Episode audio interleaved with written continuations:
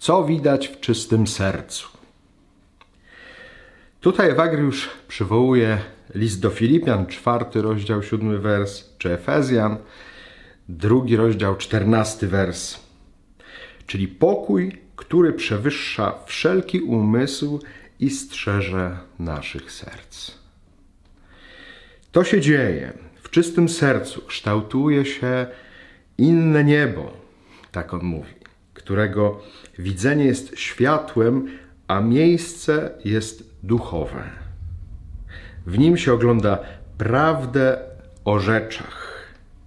Rzeczy ogląda się prawdziwie, rzeczy ogląda się w prawdzie. I dodatek, a również święci aniołowie gromadzą się u tych, którzy są godni.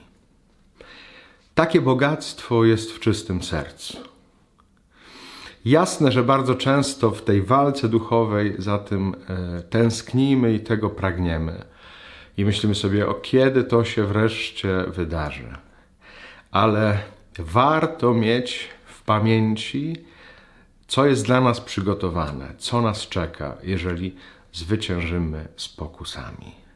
Dlatego, kiedy pokusy nas przygniatają, warto sobie przypomnieć, do, do czego dążymy i że to jest konkretnie dla nas przygotowane.